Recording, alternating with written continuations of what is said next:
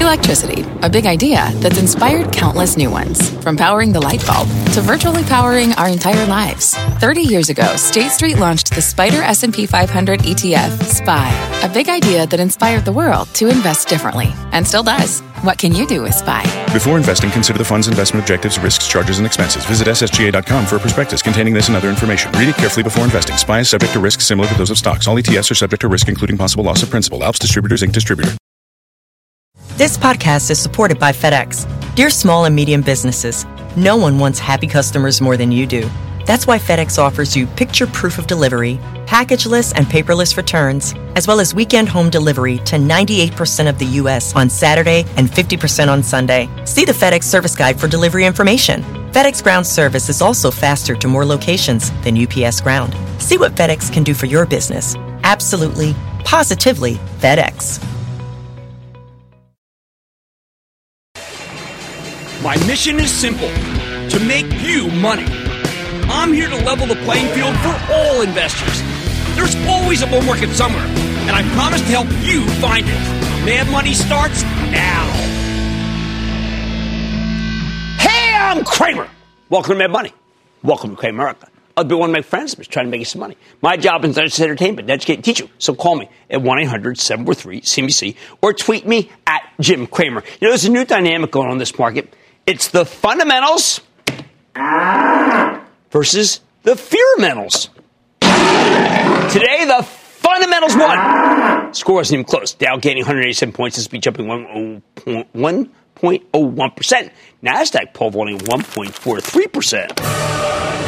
Now, when I say fundamentals, what am I talking about? I'm talking about the likes of how a company like Apple is doing. Apple, which reported a stunning quarter, amazing demand for iPhones, AirPods, watches, credit cards, and a variety of services. More on that later. But let's start by talking about the best fearbuster I've seen so far in earnings.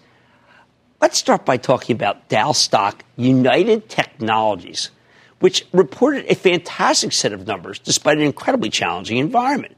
Can you imagine? Think about this. Think about what UTEX is up against. They have Boeing as a major customer. Boeing, whose top plane won't fly, is costing United Technologies $100 million a month while the MAX is mothballed. Meanwhile, China is the most important market for the sprawling Otis elevator business, a market that feels like it's vanished overnight thanks to the coronavirus.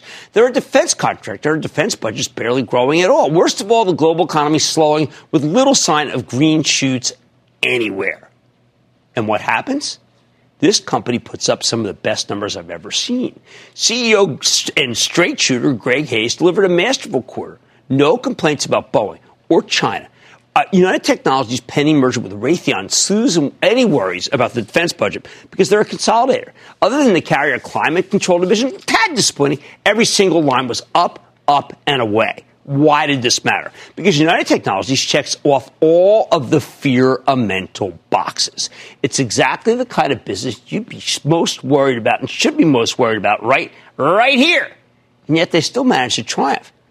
It was a remarkable accomplishment. Really helped lead the market today. Because remember, Apple reported after the close, not during the market. When you remember that the fear-mentalists are practically off the charts in their in their raging here, and that's why I want to unpack them and double click them. Those are two terms I keep hearing on conference calls. So I find them very repulsive. Unpack, double. Let me. Can I double click back on that? Can I double click on that? What are these people idiots? Anyway, the first fear mental is the coronavirus panic. And what will this thing do to air travel? What's the damage for a major aerospace supplier? I mean, don't you think they're most at risk? That's why United Technologies is so important. But think about what he said. At the moment, this outbreak is the biggest fear out there. But when he was asked about it on the call, here's how he responded. We went back and took a look at 2003 and the impact of the SARS virus, he continues. As you'll recall, air traffic slowed down significantly for about three months. And uh, really, there was a six month impact overall in the aftermarket. But Hayes says this won't be another SARS. Listen to this. I would say there are two major differences today. One is the airlines are a lot healthier than they were in 03. You were coming off 9-11 and airline bankruptcies and nobody had any money. The fact is air traffic remains pretty strong and there will be a blip in Asia this quarter as a result of this, end quote. A blip. Take that, fearmongers. He wasn't done. The second thing is the flu. It happens every year. We went back and we were looking on the last full flu season. We had 960,000 people hospitalized with the flu. 80,000 people passed away. So as we think about this, you got to keep in perspective. It's a big deal, obviously, until they get it contained. But the Chinese government, I think, is doing a much better job today in terms of being proactive in containing this. End quote. See, I just like great business people who tell it like it is, put everything in perspective, stop trying to scare people. This guy, I know this guy. He's, you know, he's not a BSer. I mean, he's out there saying stuff that you could say he didn't need to say, but he's looked at this stuff. He's the real deal. What a breath of fresh air. Some people are so invested in the fear mental uh, narrative that they'll refuse to acknowledge this perspective. But I think Hayes makes a lot of sense. Hell, he's no Pollyanna, believe me. He's just a reasonable person. The second major fear mental, the fallout from Boeing's grounded 737 MAX. I mean, isn't that supposed to be rippling and destroying the economy? Well, certainly should be destroying United Technologies, right? Big customer. How can United Technologies shrug this one off when Boeing's, well, they're, they're Boeing's top suppliers?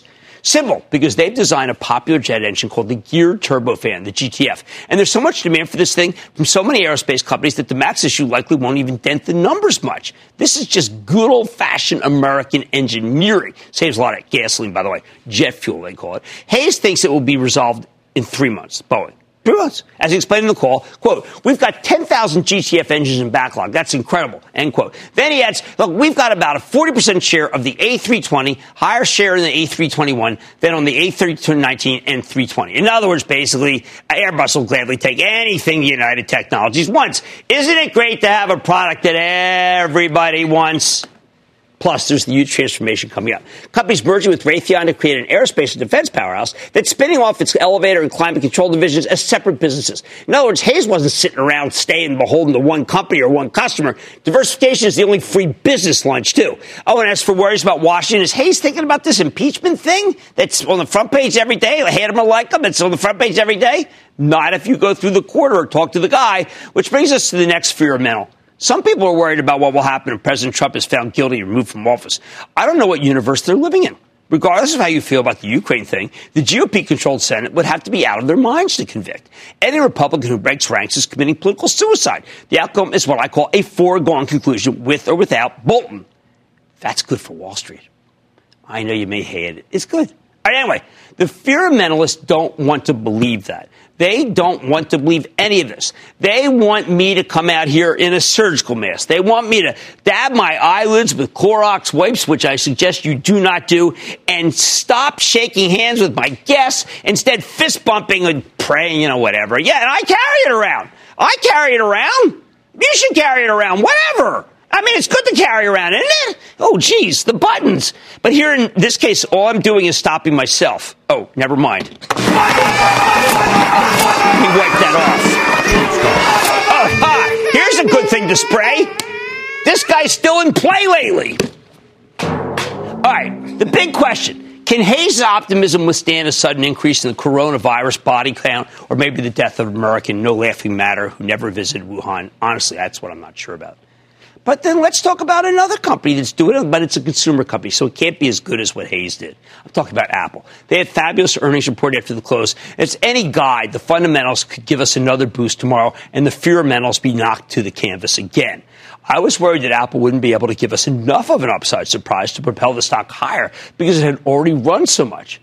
Well, maybe I should have had even more faith in the company that I always do. It reported a monster top and bottom line beat fueled by phenomenal iPhone and AirPod sales, along with continued growth from their service revenue stream, of course, from the watch, the Apple, the, uh, the, the TV. I mean, it's not a hobby, by the way. Even better, management gave very bullish guidance because Apple is a consumer product company, not an enterprise product like Boeing. There had been some hand wringing about China. It caused a widening of the forecast range, but those were darn good numbers. Yes, they have to close the store too. I mean, all that stuff. But uh, what's the conclusion? Own it, don't trade it. This stuff burns my hands. Starbucks, on the other hand, couldn't give an outlook on China because of the coronavirus. Now, I got to press CEO Kevin Johnson when we interview him tomorrow morning on Squawk on the Street. I think if he weren't hamstrung by having to sell uh, to people, having to sell their product directly to people instead of say airlines, well, like Hayes does, the stock would be flying. And of course, we are going to press him about all of your concerns that the airport Starbuckses aren't nearly as good as the store owned. No more messing around. It's what everybody says. The customer is right.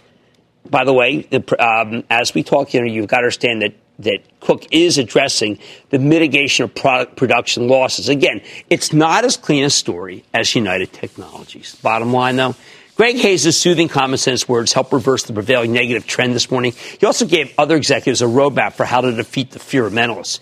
Oh, and Apple's numbers after the close, they sure didn't hurt either. Let's go to Alex in Ohio. Alex. This is my son Alex, and he has a question for you. Sure, Alex. What's up, Hi, man? Jim. Hi, Jim. old, This hey, Al- Alex Alex, how old are you? Alex, how old are you? I'm 14. There you go. I mean, I thought that the, the only people who invest in stocks are 57 and they don't like anything. So go ahead. Uh, well, I'm involved in our stock market game at St. Francis de Sales High School in Columbus. All right, well, let's I need to crush them. Let's crush them. What do we got? Let's get this done. Okay, I'm thinking of buying the Home Depot because they've been on the rise for about a month and were recently recognized for their climate efforts. What do you think? Listen, kid, you got what I call is horse sense. Do you see those housing numbers? They're unbelievable. That's exactly where you need to be. Is HD, and by the way, it's it's uh, North American. So right now we don't have to worry that much uh, about what's going on. Although if I, you know, okay, I got to someone's pointing at. Look at this. Someone whose birthday is today, so I got to pay attention to her. Phil in New Jersey. Phil. Hey, booyah, Jim. How are you? Phil, I couldn't be better, although my hands are sore from Purell. What's up? I hear you. It, it's not fun, but yeah, I just want to first off just thank you for all the money you've made me throughout the years, the tips, and you know, I'm coming to you tonight for some more guidance because I need your Uh, help. well, thank you of- for those kind words. We've been doing the show for a little bit now, so it's good. I wish you were on seven days a week because I really do miss you on the weekends. I go through. I what's say that to my wife. I want to be on seven days a week. She tells me to move out. What's up? I watch it. Right. You have, I, I, I have room in my house. You can come stay with me. Okay. But anyways, um, I bought Estee Lauder back about a month or two ago at like 193. The Yeah. stock soared up, and then with the virus and everything coming out, got downgraded. And I sold some shares yesterday, and I still have a little bit left. But I'm just trying to figure out. No, I don't want. I want you to hold on the everything, is it worth rest. I put this in the bullpen for my charitable trust for ActionAlertsPlus.com. Uh, I'm going to tell club members, look, this is the one. The moment you get the all clear, and there's never really a full all clear, but we did a lot of work on what happened with the most uh, with Ebola. There will come a day of max pain, and I don't think it was yesterday, frankly, where we'll be able to buy some Estee Lauder. I didn't even mention 3M. And that was just a bad quarter. They were actually hostage to everything. Okay, the fundamentals today, they defeated they defeated the fearmentals. Fundamentals, fearmentals. Oh, by the way, thank you, Greg Hayes. And Greg, you can, you can always come on, even if we have to travel to one of your places, which I'd love to do. Regina Gilgan, would you please let me leave this this office of mine and get to a factory of Greg Hayes's? On oh, Man, thank you.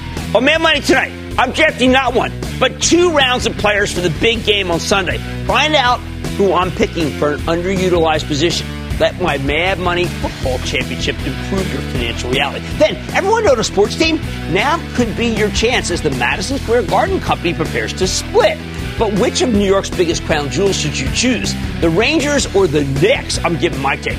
And electronic metal record, medical records company Epic is urging hospitals to impose rules that make it easier to share medical info and maybe save lives. I'm talking to one CEO who says that it's that she, who's the CEO, is epically wrong. Stay with me. Don't miss a second of Mad Money. Follow at Jim Cramer on Twitter. Have a question? Tweet Cramer. Hashtag mad tweets. Send Jim an email to madmoney at cnbc.com or give us a call at 1 800 743 CNBC. Miss something? Head to madmoney.cnbc.com. Fact. Running a business is not getting easier on your wallet. With higher expenses on materials, employees, distribution, and borrowing, everything costs more. Also a fact. Smart businesses are reducing costs and headaches by graduating to NetSuite by Oracle. NetSuite is the number one cloud financial system, bringing accounting, financial management, inventory, and HR into one platform and one source of truth. With NetSuite, you reduce IT costs because NetSuite lives in the cloud with no hardware required, accessed from anywhere. You can cut the cost of maintaining multiple systems because you've got one unified business management suite. You improve efficiency by bringing all your major business processes into one platform, slashing manual tasks and errors. Over 37,000 companies have already made the move. See how you'll profit with NetSuite, and then you can think of all the ways you could be spending the money you save. Company retreat in Malibu, anyone? By popular demand, NetSuite is offering a one-of-a-kind flexible financing program for a few more weeks. Head to netsuite.com to start saving.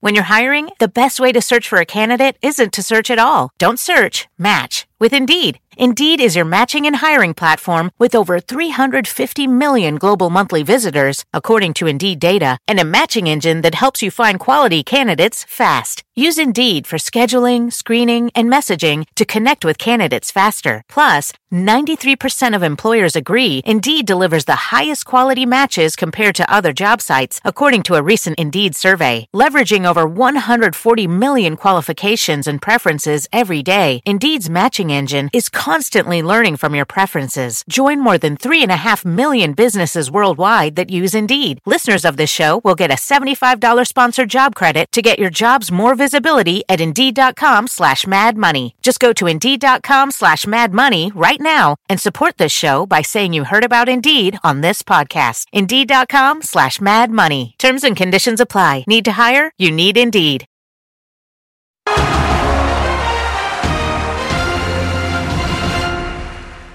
With the big game right around the corner, I'm spending all week comparing players from the Chiefs, my favorite team, candidly, and the Niners to some of our favorite stocks because I love football and I think it's just a great analogy for the market because you know I'm always trying to get you involved. Tonight we're talking running backs. The thing about this position is it used to be a lot more important than it is now. Uh, just like the market, football's always changing. In recent years, teams have been putting a lot more emphasis on their passing game particularly the Chiefs, by the way, rather than running the ball down the field. As a result, running backs get fewer opportunities to make big plays.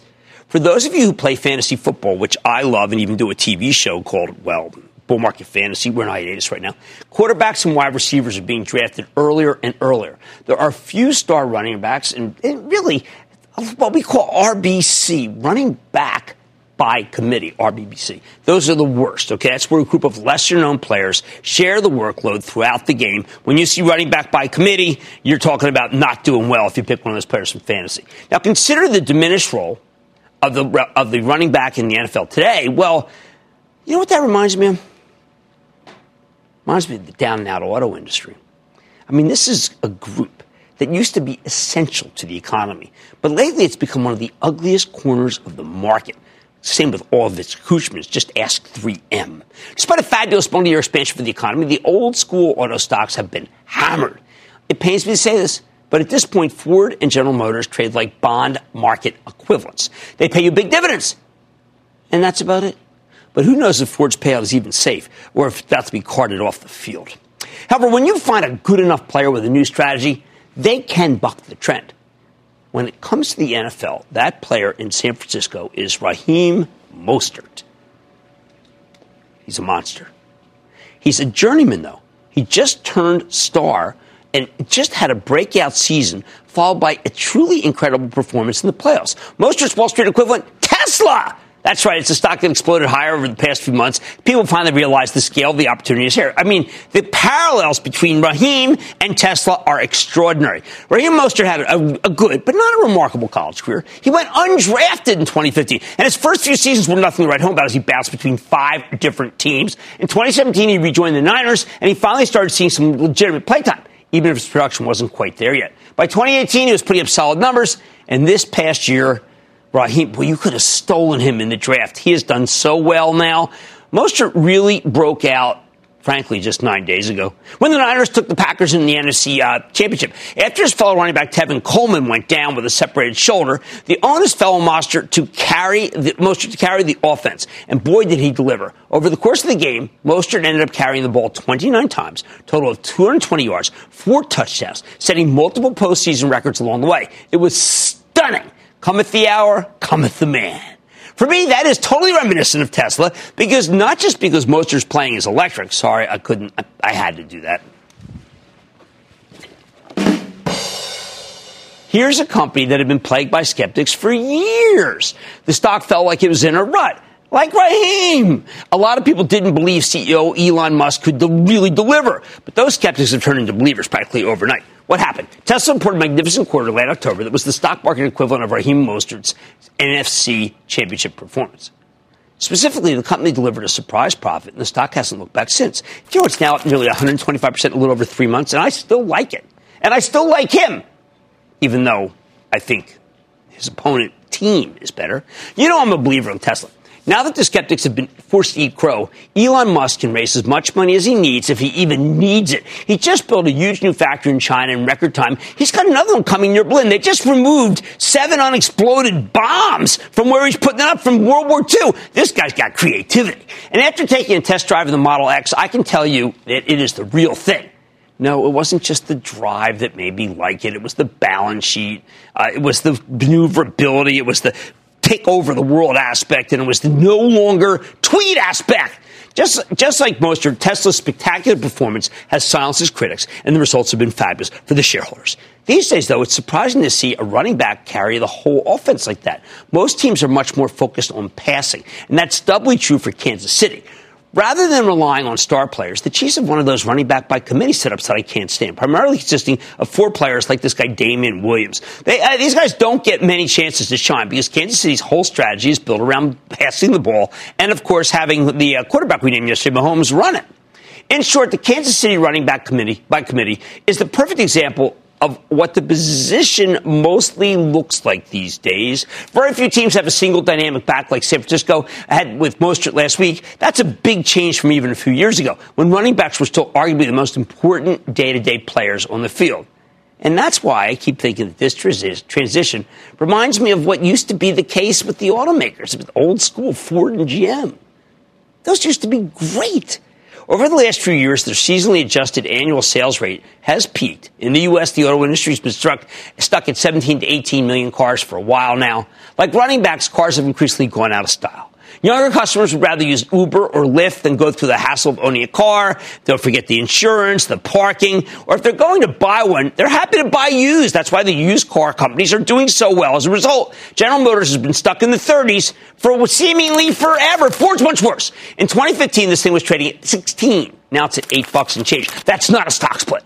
At this point, the most attractive thing about the legacy automakers is that their stocks are cheap and, and, but remember, cheap is uh, a relative point. They support big dividends. GM yielding 4.5 percent. All right, nothing to sneeze at. Ford yielding 6.7 percent. But again, I am concerned after they just took another big loss. Ford. I mean, one day am I going to wake up and see that dividend cut in half? They can't tell me. They can say. Anyway, who wins? Tesla or the aging but valuable incumbents? Deep value. Honestly, we know it's not a fair comparison, right? Earlier this month, Tesla rallied so hard that its market capitalization is now larger than Ford and GM combined, as it should be, even though its sales are much smaller, much, much smaller.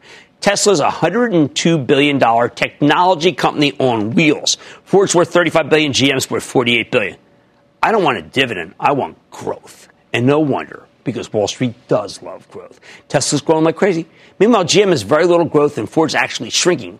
Doesn't it feel like Shady McCoy? I mean, he doesn't even get in healthy scratch.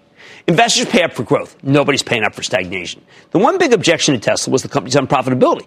But now they're making money. In fact, they're expected to make $6 per share this year, maybe 13 next year. I'd be happy with 5 and 10 though. And it's close to 20 in 2022. I'd be happy with 15 but it's still a t- stunning trajectory. Of course, the expectations have been flipped. Last year, when the skeptics held sway, Tesla could rally on any good news. Now the company needs to keep delivering amazing results, or else its stock will run out of juice, but just temporarily. If Tesla stumbles, the stock will sell off hard. But I believe my putty about friend Elon Musk will deliver.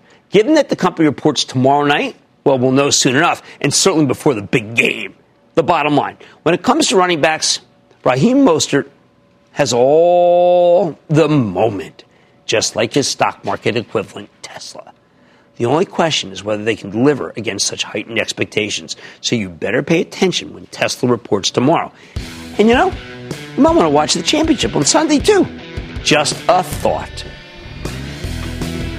Stick with Craig.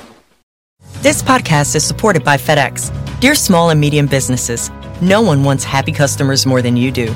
That's why FedEx offers you picture proof of delivery, packageless and paperless returns, as well as weekend home delivery to 98% of the U.S. on Saturday and 50% on Sunday. See the FedEx service guide for delivery information. FedEx Ground service is also faster to more locations than UPS Ground. See what FedEx can do for your business. Absolutely, positively FedEx.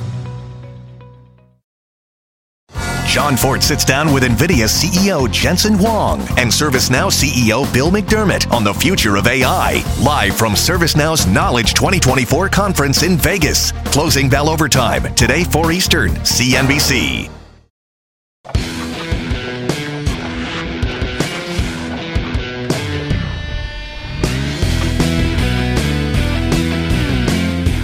Oh, hey! If you're getting tired of hearing football metaphors and anticipation of the big game like I am, how about a change of pace? Forget football for the moment. Let's talk about something that's happening here and now. I want to talk about something totally different hockey and basketball.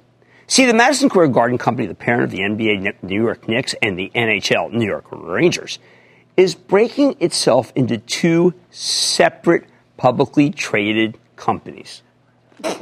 But we can't afford to buy. We can return this after. After 15 years, can I have one day I own a jersey? Right, anyway, look at this. This is important. Uh, one of them gets MSG's entertainment assets, mostly arenas and concert venues. The other one gets the teams.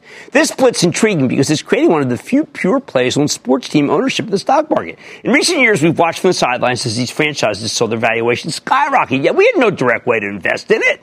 So now we're getting it. This is a long way to pure play. How do we know if it's worth buying? I get got the desire. I get the desire to own a sports team, I, or at least uh, own some shares in a team that owns a pair of teams. Even better. Uh, not all teams are created equal. I mean, the Knicks and the Rangers, they suck. Call as I see them. Over the last five years, the Knicks have lost 70% of their games. Hmm. So far this year, they've lost 72% consistent. As for the Rangers, they've been awful for the last couple seasons. Although this year they're doing a bit better, which is why I put their name on top of this dress that I'm wearing. Okay. That said, these are still valuable franchises. New York is a huge market, and they're absolutely worth owning if you can get them at the right price. That's why I'm showing you how to evaluate them because the split's expected sometime before the end of this quarter. First, though, let me make one thing crystal clear. Even if you want a piece of these teams, you got to wake up. Until, you got to wait until after the breakup to pull the trigger. I don't think it's a good idea to own Madison Square Garden going into the split. I'm going to tell you why. Put it bluntly, MSG's entertainment business it's been a dog. They've had some major setbacks in a pair of key growth properties in Las Vegas and London two of my favorite cities. The company planned to construct two MSG spheres filled with cutting edge technology as high end concert venues. Problem MSG's Las Vegas spheres face severe cost overruns. London project seems to be languishing in regulatory purgatory. Now, that's a lot of risk, and we don't even know if these new venues will be a success.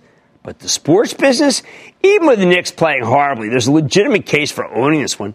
Whether it's actually worth buying really depends on where the stock starts trading. And here are also some unresolved issues with MSG regarding how they split the cash, the debt, and their obligations. See, it would be irresponsible for me, as if I have any ability to feel responsible in this outlet, irresponsible for me to recommend Madison Square Garden sports spinoff until we know more.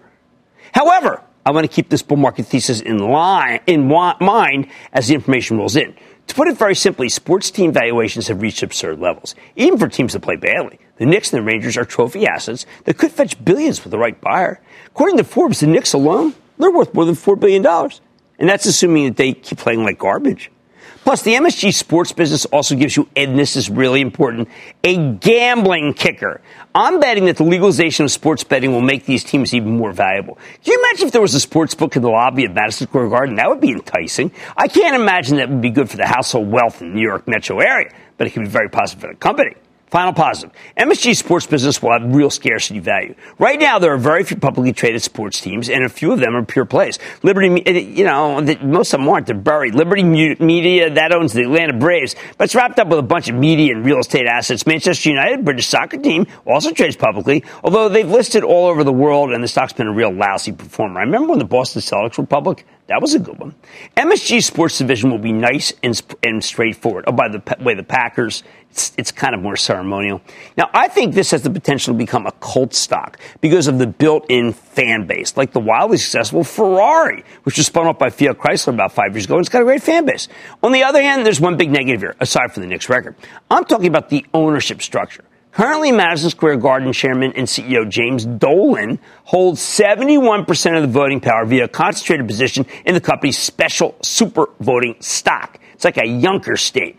And for the breakup, after the breakup, he'll still have a controlling position in the sports business. In other words, you'll be able to own part of the team, but the public shareholders won't be making any decisions here. That's a problem because even though James Dolan is uh, arguably a good businessman, he's widely regarded as one of the worst owners in professional sports. Let me think about that. Because now that Dan Snyder changed the front office for the Redskins, no, Dolan's the worst there is. The, uh, one reason the Knicks are so bad is that Dolan's awful reputation makes it hard for them to sign marquee free agents, even though the team can afford it. And this is the greatest city on earth to play. I mean, everyone wants to focus in New York. Now the Bulls will tell you that these uh, New York franchises are so big that no amount of mismanagement can really dent their valuation as much as they try. But if you buy this stock, you're putting your money into James Dolan's hands, and I can think of a lot of other places I like my hands to be.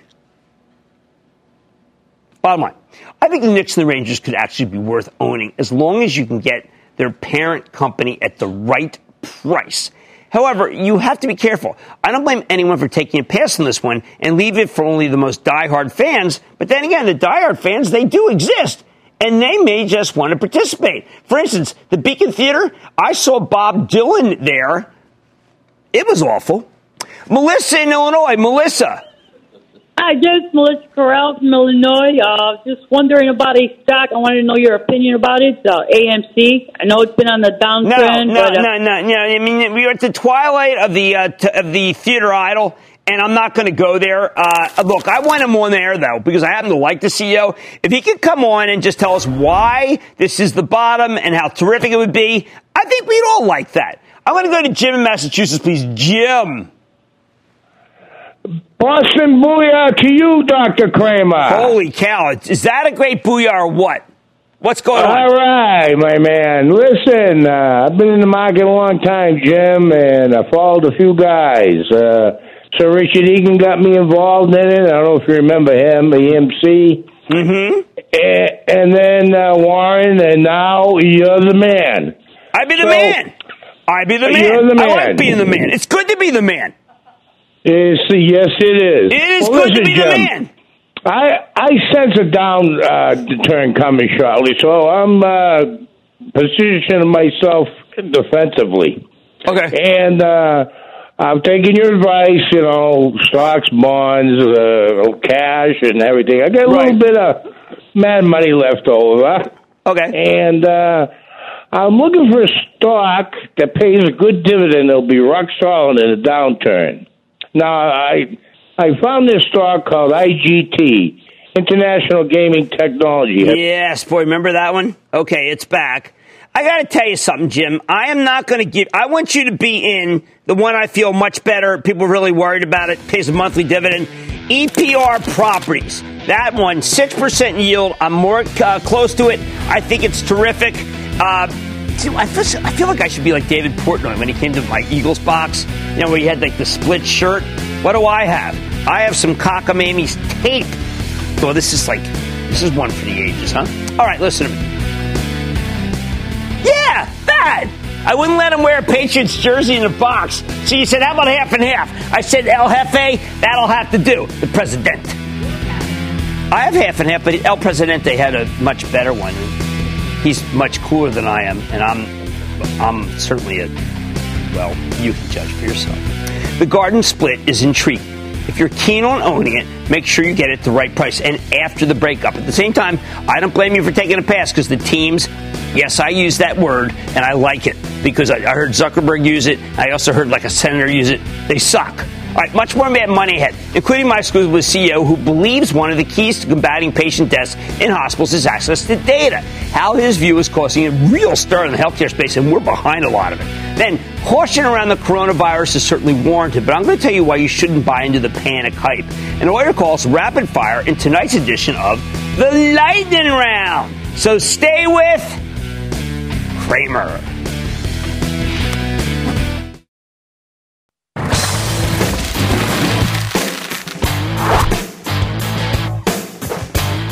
You might not know it, but America has a gigantic problem with electronic health records. There are a bunch of different companies in this industry, and their software just isn't compatible.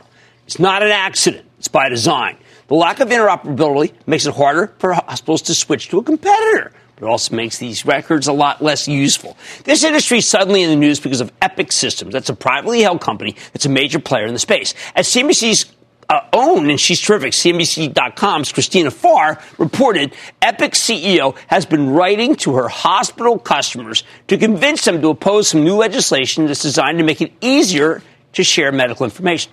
Epic wants these systems to stay balkanized.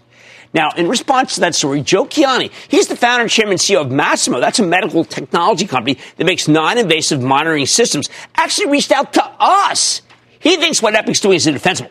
I wanted to give him a chance to explain. Mr. Kiani, welcome back to Mad Money. Hello, Jim. Good to be back. Okay, you are ingrained inventor. You have tons of patents. You have done a lot more to be able to make it so you're safe when you're in a hospital. Why are you opposing something that could impinge on people's privacy? Well, look, privacy rules were there to protect patients, not to potentially harm them. Patients should make the trade off between what's more important, privacy, or having their data available in a way that can hopefully save their lives. And that also, unfortunately, assumes that data privacy can't be kept. There's a lot of great companies that do a great job of making sure data can be transmitted in a way that keeps patients' data private and confidential. Would the healthcare system not save maybe hundreds of billions of dollars over time if we actually knew what the statistics were and had the algorithms, the Amazon Web Service data, so to speak, of everybody in our country without knowing their names? Yeah, exactly. We can get data from a hospital with a random number that's assigned to a patient, and only the hospital has uh, knowledge about who that number is associated with. So while you could hack into anything, it's like saying no one should own a phone or a computer because someone could hack into it. But there is protection, and what's more important is by sharing data, patients' lives can be saved. So give us some examples of patients' lives that could be saved so that people don't think this is just abstract. Well, we make pulse oximeters. Uh, when people are on opioids uh, using infusion pumps, these infusion pumps can sometimes administer too much opioids. If we hoarded our data and said our pulse oximeter data cannot be input into the infusion pump, then when the patient's overdosing and our pulse oximeter is dropping like a lead from 100 to about 80, 70, 60, that data doesn't get to the infusion pump, and the infusion pump does not shut down the flow of opioids. That's a real life example of why data sharing is important today. All right, if I am a, uh, let's say, a leader like uh, uh, uh, Judy Faulkner, who uh, privately owns Epic, it would be a possibility if you had that interoperability. She believes it would compromise patients. I'd love to have her on, by the way, privacy. But at the same time, doesn't it just preserve her incumbency? Well, I've learned a long time ago to not question people's motives, but I can tell you, we used to be in the business of hoarding our data. But what we realized is that patients were getting harmed because we were hoarding data. There's an example right near your home. Uh, a boy, 13 year old, Rory Staunton, he goes to the gym like we all did, falls in the gym, gets a little scratch on his elbow. His own bacteria from his skin gets inside his bloodstream. Now he goes home, feels bad, throwing up, feeling a leg ache. They take him to his physician, and for a kid his size, his heart rate was really high they still send that kid home thinking it could be a stomach flu or something bad he ate. He gets so bad, his parents take him to the emergency department. They do blood draw.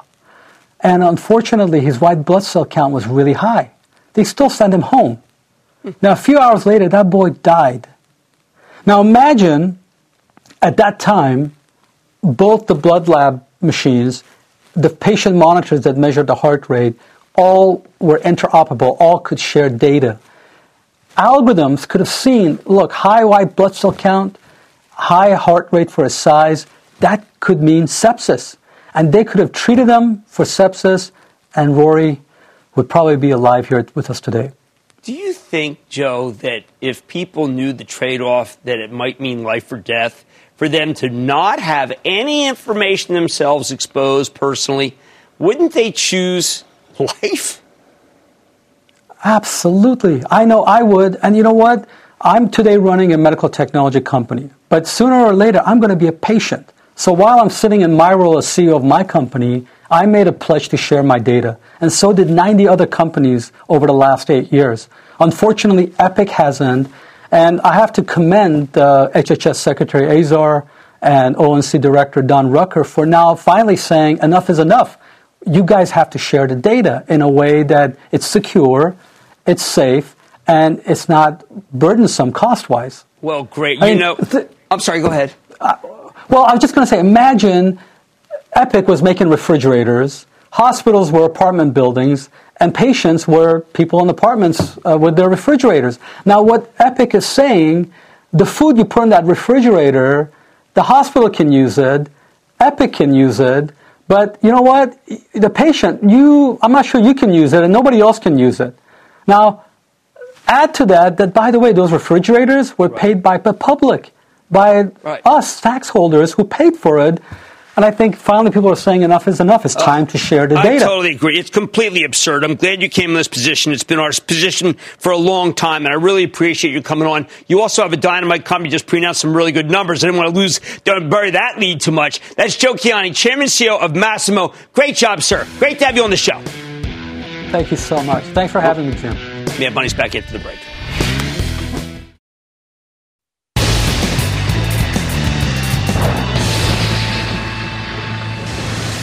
It is time. It's time for the light.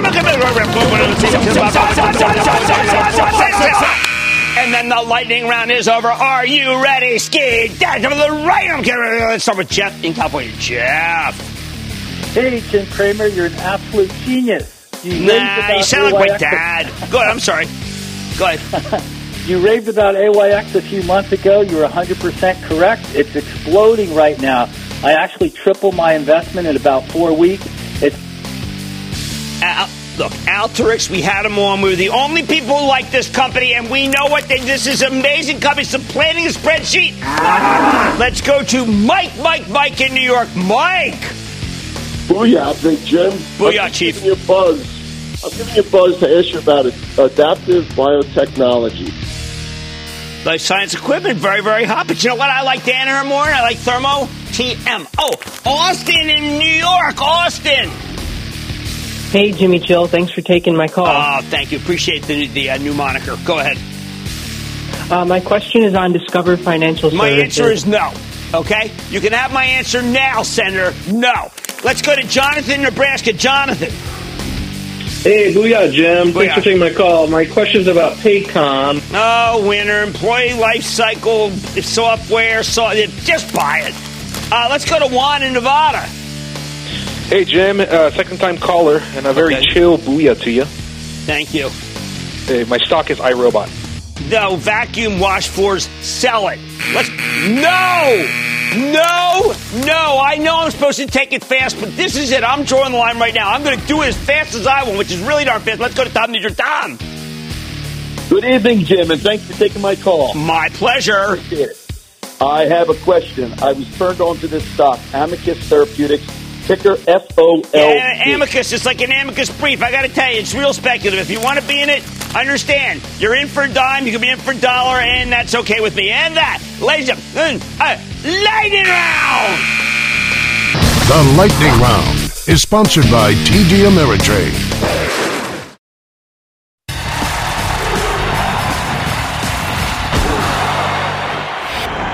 After a day where the averages rebounded like crazy, I'd love to tell you we can stop worrying about this coronavirus outbreak. I'd love to tell you it's merely a buying opportunity. Like Ebola in 2014, Fukushima 2011, SARS 2003, even Chernobyl in 1986. All these disasters were ultimately contained our milk was still good. The radioactive waves didn't rush onto Point Dume or Mendocino. They figured out SARS before it killed thousands of people. There were no mass uprisings or death filled cruise ships or fatal subway cars from Ebola. Each time there was a major panic, but the panic was overdone as soon as it got out of hand. Turns out the stumbling, bumbling authorities can actually stop this kind of thing with the help of well meaning but in over their head scientists, even. But there, there was no Andromeda strain or contagion or superflu. There was just a very frightened population, including a special subset of frightened investors. And look, people have every right to be worried. The truth is, we don't know enough about this new epidemic. And investors are terrified of the unknown because you can't quantify something you don't understand. CNBC contributor Scott Gottlieb, former head of the FDA, he may have said it best this morning. Let's play this. Well, the problem is we don't know what they're really looking at. I think the Chinese haven't been forthcoming with information, so we've been patting them on the back for being good actors in this case because they're behaving better than they did with SARS. They're still not behaving well. They've, been, they've concealed key information, including that this was spreading to healthcare workers, which they didn't admit to last week. So we don't really know the full scope of what they're facing. I, I suppose that they're facing a very large epidemic and they're taking pretty draconian measures. Some of these are not going to work. The quarantines might not be effective. You know, I found that very worrisome. Was it scare, scary? Well, let's just say against that backdrop, we are hearing people speculate that maybe China doesn't have a handle on the disease at all. Maybe it'll spread as Chinese people flee all over the world. Maybe we're looking at the second coming of the Spanish flu that killed 50 to 100 million uh, in 1918. Uh, do you know, I actually read that yesterday in a bearish sheet that would scare you not just out of the market, but certainly out of the country, maybe to Antarctica. I think it's wrong, but it's very easy to spread fear at times like this.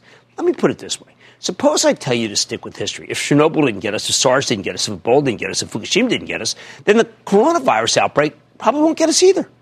But what happens if an American who wasn't who hasn't been to Wuhan dies of the disease? Well, then you better believe people will go back into panic mode. The market will get hammered. I need you to be prepared for that. And that is the problem. I believe this outbreak will turn out to be ultimately a buying opportunity eventually. Emphasis on eventually. I'm not sure we heard the last of the panic today, despite the fact we had a really nice snapback. And yes, if you own certain stocks instead of trading them, you did well. We just have no way of knowing. And if things go badly, stocks could have a lot more downside uh, before the worst is behind us. But it will be behind us. I have no edge here. I'm not an epidemiologist. Still, I refuse to pander to the panic in us at all. That's why I recommend buying shares in some high quality companies that will do just fine, even if the coronavirus outbreak turns out to be, the, be worse than ordinary influenza, which typically puts hundreds of thousands of people in the hospital and causes tens of thousands of deaths. That's what we did yesterday for my charitable trust, which you can follow along by joining ActionAlertsPlus.com. Now, uh, we did tell club members to scale in, even as we advised taking some profits today so that you would have some money on the sidelines in preparation for the next scary coronavirus headline. And there will be a next one, particularly if the, uh, let's say, the impeachment trial runs its course. At the end of the day, there are smart people working to contain this disease, and they do have powerful tools that didn't exist when the SARS epidemic hit. Think rapid gene sequencing and modern antiviral drugs. Until we know for sure, though, their attempts to get things under control will be met with skepticism and derision and some will be by from bearish commentators who are very smart and very motivated, very motivated to scare you and to send stocks down. Unfortunately, their motivation is, you know, let's just say working uh, with their terrifying interpretation of the cold hard facts, many of which are available, by the way, in Jimmy Chill's Twitter feed and are posted pretty regularly and are frankly very nauseating. In other words, don't panic, but do be aware that we could have another leg down if the course of this outbreak gives the hardcore pessimists more ammunition. And when I say if, I actually probably mean when. Stick with Cramer.